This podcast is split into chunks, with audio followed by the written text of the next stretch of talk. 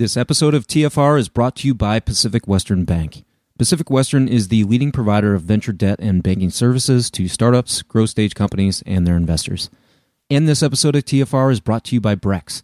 Designed specifically for venture backed startups, Brex is the perfect corporate card for fast growing companies. Head to Brex.com and sign up with the promo TFR to get waived card fees for life. Welcome to the podcast about investing in startups, where existing investors can learn how to get the best deal possible. And those that have never before invested in startups can learn the keys to success from the venture experts. Your host is Nick Moran, and this is The Full Ratchet. Welcome back to The Full Ratchet. On today's special segment of Investor Stories, the investors address trends, sectors, and markets that they think are positioned for outsized returns in the future. This is the segment called What's Next. On today's special segment, we have Nathan Benaich of Playfair Capital. Nathan, we talked a lot about artificial intelligence. Um, you also mentioned that you're focused on core science, areas in core science. Mm-hmm. Um, what sectors or trends are you following that may have significant impact in the coming years? Yeah, uh, I mean, certainly, uh, you know, we're very we're very long on uh, on AI and, and, core data technologies, uh, you know, as a way of creating new value and kind of uh, and of making workforces and processes more efficient beyond uh, what's possible today. And and you know, we also think about crafting exceptional digital experiences as a way of essentially attracting, retaining, and growing a, a user base to surpass that of, of, any competitors. So really, like the segments that we're that we're looking at a lot these days is, as we mentioned, any problem domain which which can be significantly impacted or enabled entirely by by AI technologies. One of which is uh, automating aspects of um, of uh, running an enterprise, and the other aspect that we, we like to focus on is uh, companies that are evolving user experiences. And that's specifically for procuring new products or information or, or services in a way that, that is more attuned to uh, how people want to, to, to do those tasks today, but, but is otherwise poorly served by incumbents. Will you guys do investments that focus on workflow automation or or knowledge worker sort of enhancement of their ability to do a job if it's not artificial intelligence? Uh, yeah, yeah, for sure. I mean, I, I just think that uh, that in, in, a lot of the cases, machine learning and NLP and uh, and vision and data science are important aspects to solving those problems, but they're but they're not um, the only one, the only approaches that one can take. Ultimately, it's about driving the most value for for end users, and and if that requires a, a different set of technologies, we're not going to bias against it. We're not AI snobs.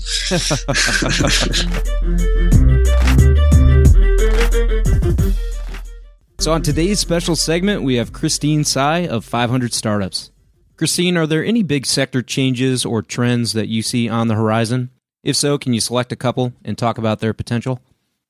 I I think that in terms of big sectors or things that are going to be popular, I hesitate to actually say what I think is going to be popular because I don't know if that's a good indicator. I mean, there certainly have been sectors that have been popular and then they've, you know, the the business, the markets themselves are not necessarily dead, but I think there's just kind of this like weird distortion of whether it's a, a, hot market or not. So, I mean, great example is like subscription commerce or just commerce in general. You know, clearly commerce is a huge market. People are not going to stop buying things, but you know, you hear from a lot of investors, you know, sometimes without good reason that oh, I don't invest in commerce anymore. It's just like not whatever reason.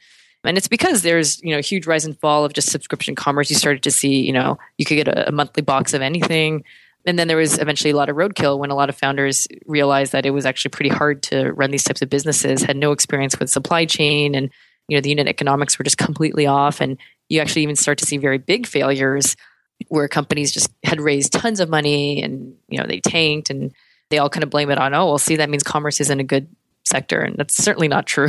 Right. But you know I, I do still think you know on the horizon commerce is just going to continue to grow despite the roadkill we're still very bullish on commerce and invest in actually some of the best performing companies we have are commerce. you know, I certainly think, you know, with payments and, and financial fintech, I think that's also going to be uh, certainly an area of interest. There's already, there's already been kind of a lot of innovation in that area, but I think certainly that's that's something that will be very interesting. And and I guess the other area is certainly around like kind of like health, um, digital health. I'm certainly very interested in from the consumer angle, but I think even for the other side, kind of the B2B side, whether it's working directly with doctors or hospitals, there will be a lot of change, I think, in hopefully addressing a lot of the inefficiencies in the market. But yeah, those are, I guess, some of the areas that I, I feel like are, regardless of whether it's trendy or not, that I hope to see a lot more great companies come out of. This episode of TFR is brought to you by Brex. Your startup is going to change the world, and the right corporate card will get you there even faster. The Brex corporate card for startups offers 10 to 20 times higher limits than traditional corporate cards, automated expense tools, and huge rewards like 4 times points back on travel, 3 times back on restaurants, and 2 times back on recurring SaaS spend. And all with no personal guarantee. Sign up at Brex.com and get waived card fees for life with the code TFR. And this episode of TFR is brought to you by Assure. For over three years, Newstack has been raising capital on a deal by deal basis, allowing individual investors to select each startup investment.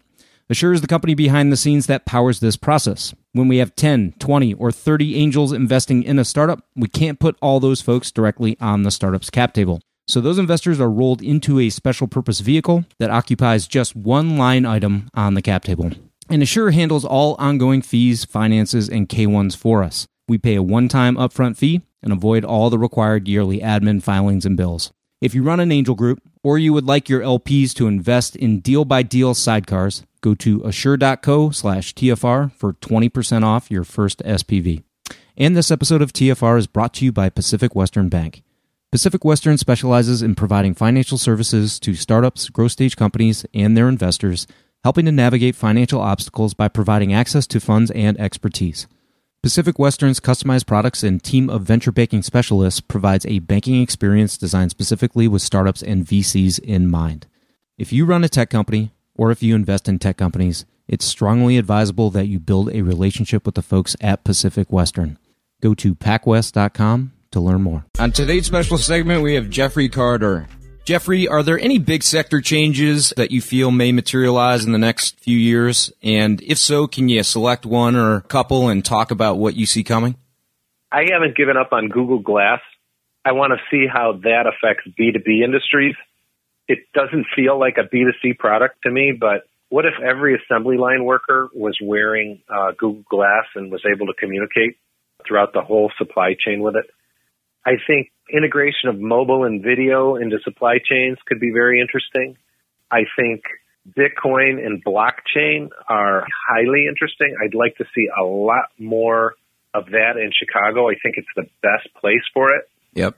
If we think about superstructures and silos, so for instance, in medicine, you have these like Cerner and Epic and these superstructures that kind of they're siloed inside hospitals how can you unbundle those using new technology of video, Bitcoin, blockchain, whatever, to create a new business and then topple them? In financial services, same thing. So, you know, you got banking exchanges, brokerage, different things. How can blockchain and Bitcoin affect that beyond the transactional value of fiat currency? There's a company called GoAbra.com that once uh, Jason Calacanis' launch that was ingenious in the way that it used mobile and combined it with the blockchain to move dollars around. So more of that would be interesting. I'm really excited about the future actually. We are in a renaissance right now, comparable to the 1400s because of all the advances in computing technology and cloud and the cost of technology dropping and the cost of DNA and RNA research dropping that will be so explosive to lift humanity up. It's hard to predict even where it's going to go or how big it could get. But I don't think traditional metrics that we've used are going to apply 10, 15 years from now. So, for example, today there's more billion dollar startups than there ever were. But markets are bigger. There's more people online. They're spending six times online with 150 times bandwidth and speed and all this stuff. So what does that mean for a business when it starts up? Well, it can reach a billion dollars where 10 years ago, five years ago, it couldn't have. Does it scare people because it hasn't happened before? Sure. But that doesn't mean that it's wrong. It just means it is. I'm really hopeful for the future because I just see these decentralized mobile coming into all kinds of industries and creating new markets that didn't exist before, being able to serve micro markets that were never reachable before, and creating blowout businesses with them. You know, I've been reading a little bit lately about blockchain and it almost being used as a communication protocol and an exchange protocol, even beyond just the, the Bitcoin and the currency. Do you have any thoughts on that?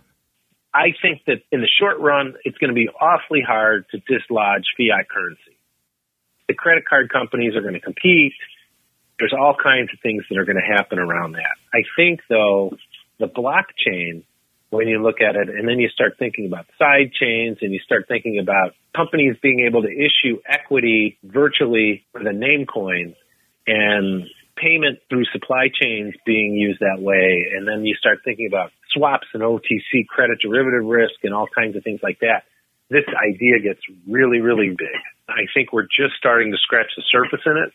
It's got to be made so that it doesn't change human behavior huge. It's easy to use. So before Netscape happened, the internet was pretty tough to use. I tried to use it back in 1986 messing around with them, and they were just difficult to use until Prodigy. they came up with that next. Yeah, AOL. You got a disc in the mail, and you put it in, and there was this way to surf the web. It was a web crawler thing, and then they came out with Netscape, and all of a sudden everybody could use stuff. It made it usable. And then email, instead of being vertically siloed, they went to one protocol, and then everybody could email anybody. And boom, look what happened. And so I think we're not there yet with Bitcoin, but when we get there, it's going to be way bigger than people think.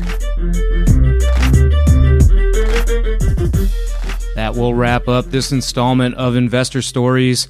Head over to thefullratchet.net to leave a comment, sign up for the newsletter, or find resources discussed on any of the episodes. Until next time, remember to over prepare, choose carefully, and invest confidently. Thanks for listening.